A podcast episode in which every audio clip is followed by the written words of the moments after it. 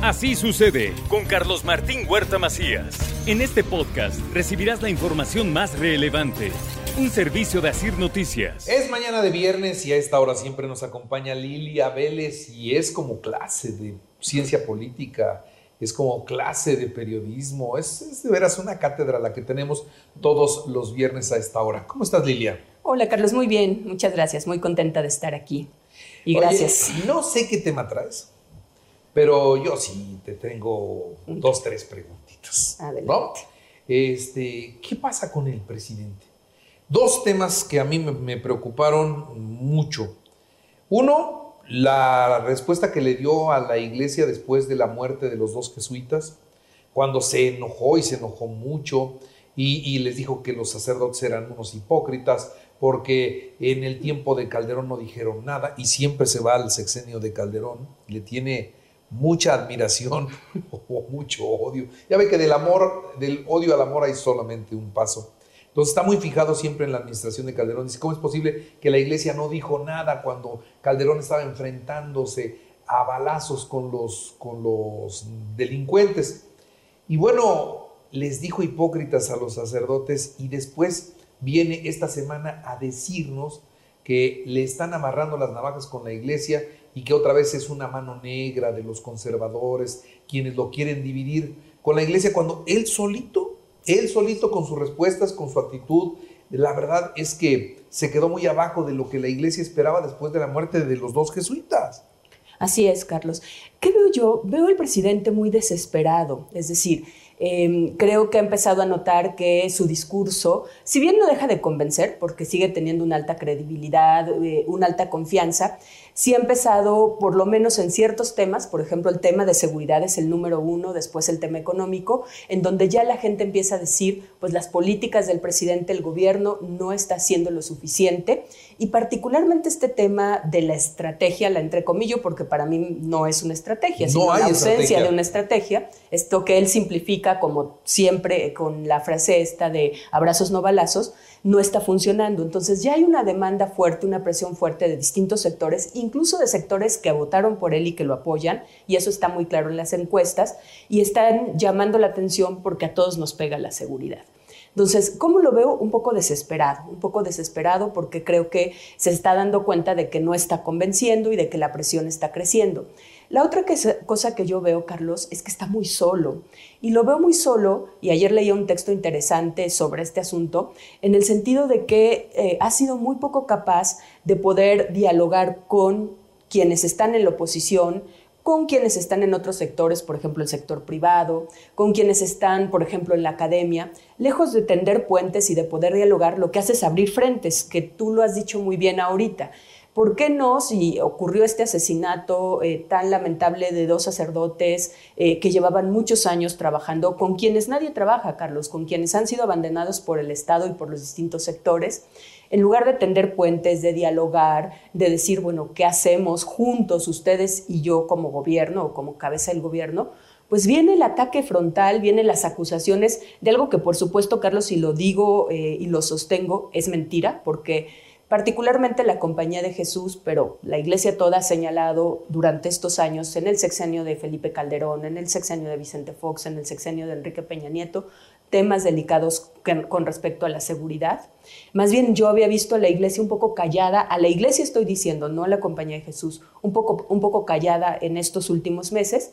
Eh, la Compañía de Jesús, las distintas obras de la Compañía de Jesús, que son muchas, Carlos, son de los más críticos, son de los que eh, pues han establecido más, por ejemplo, eh, la necesidad de desmilitarizar al país, han hablado de la violencia feminicida, han hablado del tema de, las, de los migrantes y los riesgos y la inseguridad que viven, han hablado, hablado de las violaciones a derechos humanos. Entonces no se puede decir que no han dicho las cosas en este sexenio y en otros. Entonces, Carlos, en resumen, ¿cómo lo veo? Lo veo un poco sol, muy solo, muy desesperado, rodeado solo por quienes permanentemente le dicen, sí, señor presidente, lo que usted diga, señor presidente, etc.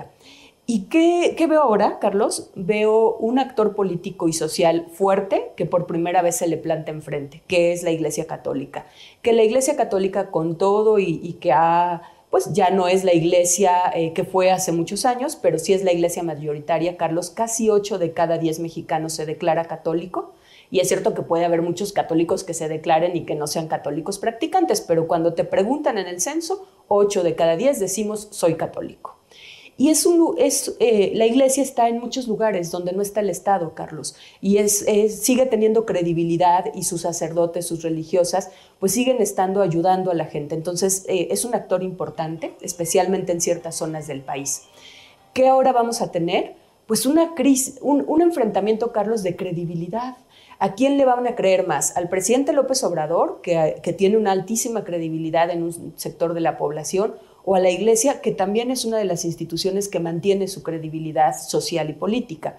Y por ejemplo, Carlos, yo te, pongo, por ejemplo, la carta que envió ahora el episcopado mexicano y que llama la Jornada por la Paz el domingo, en donde se dice, en todas las misas del país, hablemos de la violencia, hablemos de los asesinatos religiosos, hablemos de que tenemos que hacer algo por la paz. Carlos, ¿tú te imaginas cuántas misas en este país estarán hablando de esto? ¿En cuántos lugares? ¿Qué van a estar diciendo los sacerdotes al respecto? ¿A qué estarán llamando a la población? Yo creo que el presidente sí debería estar preocupado, creo que no es un actor que debes minimizar y creo que sí puede movilizar la conciencia y puede movilizar a la gente, como ocurrió, por ejemplo, en Cuernavaca con las manifestaciones. Pues fue una, una, una manifestación muy concurrida, que volvemos al punto, no se trata de una respuesta política, se trata de una respuesta, o mejor dicho, de una demanda de paz, o sea, ¿En serio todo el mundo quiere paz? Todos queremos tener otro ambiente de seguridad en el país, no lo que estamos viendo, porque avanza la delincuencia, avanza la, delincuencia. Desde Estados Unidos nos dicen están perdiendo territorio, ya hay lugares en donde el gobierno no puede entrar, donde el gobierno no puede dominar. Bueno, pues esa es una batalla perdida que tarde o temprano nos va a pegar a todos y que no sé cuántos años nos va a llevar a revertir. ¿No? Yo creo que nos va a llevar muchos años y que no va a ser una tarea ni fácil ni que la pueda hacer solo el gobierno. Y ahí es donde creo se equivoca el presidente creo que el presidente tendría que convocar y, y, en ese caso usar, usar a la iglesia y a otros sectores para convocar a un diálogo nacional y decir, ¿qué hacemos ustedes y nosotros para poder enfrentar esta crisis de violencia, esta crisis de inseguridad que está generando muertes, secuestros, violaciones, eh, extorsiones, ¿no? Por ejemplo, la extorsión ha crecido de manera muy importante y creo que el presidente tendría como político que es, porque realmente el presidente es un político, un político nato, hacer esta convocatoria. Ahora, si me preguntas si lo va a hacer, yo creo que no, creo que está montado en su soberbia, creo que va a cerrar los canales y endurecer su discurso y que va a ser esto, un enfrentamiento y al final creo que todos perdemos en este enfrentamiento. Creo que la iglesia pues tendrá que más bien tratar de convocarnos a todos los que somos católicos y los que no a trabajar, a proponer desde las universidades, desde la sociedad civil, qué proponemos para cambiar al país. Y además, Carlos, un factor adicional, pues es que viene la elección cada vez más cerca y tú sabes que cuando viene la elección, el poder presidencial o de quien esté en el Ejecutivo empieza a disminuir y pues todo se vuelve electoral. Entonces, pues se va a enrarecer el clima, la oposición va a ser mucho más crítica, vamos a empezar a ver aspirantes de la oposición hablando del tema y creo que esto pues va a molestar y va a complejizar el panorama en los próximos meses, Carlos. Bueno, eso con el tema de la seguridad. Pero dime por favor, ¿qué opinas de, de que ya hay que ir pensando en una campaña para acabar con la estatua de la libertad? O sea, ¿Qué, ¿Qué, pasa en serio? ¿Qué pasa por la mente de un presidente de la República Mexicana para decir que va a comenzar una campaña para acabar con la Estatua de la Libertad? ¿En serio?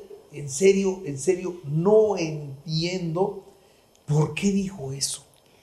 Pues yo creo, mira, el presidente es hábil para distraer, entonces utiliza muchas veces pues cuestiones esas que nos parecen a ti, a mí, a mucha gente absurdas, pero que logra que por lo menos quienes son sus seguidores, pues de alguna manera se distraigan, hablan, lo reproduzcan.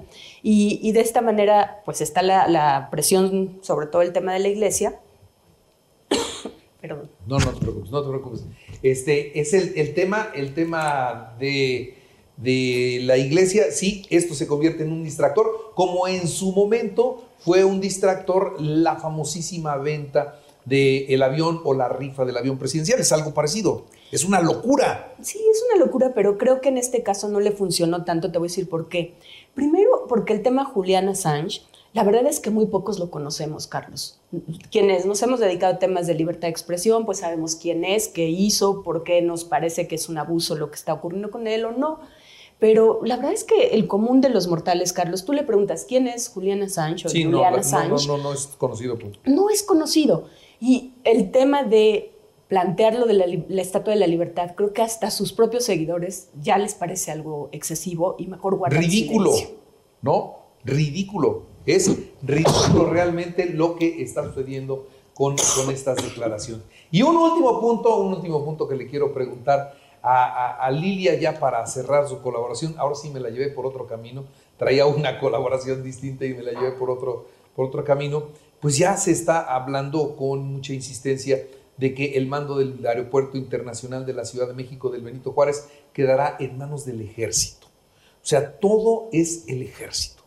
El proceso de militarización, Carlos, que hemos tenido en este gobierno es brutal y a mí me preocupa por dos razones. Eh, el ejército y las Fuerzas Armadas en general en este país, a diferencia de lo que ha pasado en otros países en América Latina, se mantuvieron al margen del poder formal. Es decir, ellos estaban ahí, por supuesto que apoyaron a los presidentes y pues todo el tema de la guerra sucia es eso, es, un apoyo, es eh, eh, enfrentar a quienes se consideraba opositores. Pero en este gobierno lo que hemos hecho es darles poder político, porque con todas estas decisiones los vuelves actores políticos, actores administrativos y además un poder económico muy fuerte porque les estás entregando millones de pesos en obras, las obras importantes del gobierno están en manos de los militares, en la administración. Tú imagínate lo que implica administrar el aeropuerto, por ejemplo. Las aduanas. Y otras muchas cosas, las aduanas, que pues evidentemente pasa todo por ahí, los puertos. Entonces, eh, a mí me parece que además de que no está funcionando el asunto de ¿por qué lo hace el presidente? Porque combatimos la corrupción y solo confía en el ejército. Bueno, hay muchos señalamientos del ejército con respecto a temas de corrupción, con respecto a temas de, poca transparencia, de opacidad, etc. Pero por otro lado, Carlos, está quitando a mandos civiles que deberían rendir cuentas y poniendo a manos militares que no rinden cuentas y que va a ser muy difícil que el que venga les digo, oye, pues ahora ya no vas a estar aquí, ya no vas a manejar esos presupuestos, ya no vas a poder participar en las decisiones importantes de carácter político y te vas a mantener al margen como tradicionalmente se habían mantenido, o por lo menos fuera de la visibilidad pública, ¿no? Creo que eso va a ser muy difícil y que nos va a costar mucho trabajo. No creo que sea fácil, Carlos, y a mí me preocupa muchísimo que vayamos en este camino el ejército está para defender al Estado. Ese es, el papel de las Fuerzas Armadas. Y para defenderlos de los enemigos externos, ni siquiera de los internos. Pero siempre el ejército debe tener una labor acotada a eso y no involucrarlo en otras tareas, y mucho menos en tareas que hace muchos años, cuando empezamos a construir el Estado mexicano después de la Revolución, decidimos que estuvieran en manos de civiles, Carlos. Y pareciera que vamos para atrás, para atrás, para atrás. Cuando después de la Revolución, pues quienes estuvieron al mando, incluso los presidentes, eran militares y buena parte de ellos pues manejaban eh, eh, el país. Hoy parece que estamos regresando a esa época, Carlos, y eso va a tener efectos muy graves, de verdad muy graves, si hay análisis serios al respecto. Muy bien, pues Lilia, el presidente cuando fue candidato juraba y perjuraba que en seis meses iba a regresar al ejército a los cuarteles y no lo regresó, al contrario, les está entregando el país. Así es, Carlos, y eso nos va a costar. Muy bien. El fuerte hoy, Claudia Sheinbaum o Adán Augusto o Marcelo Ebrard, hoy.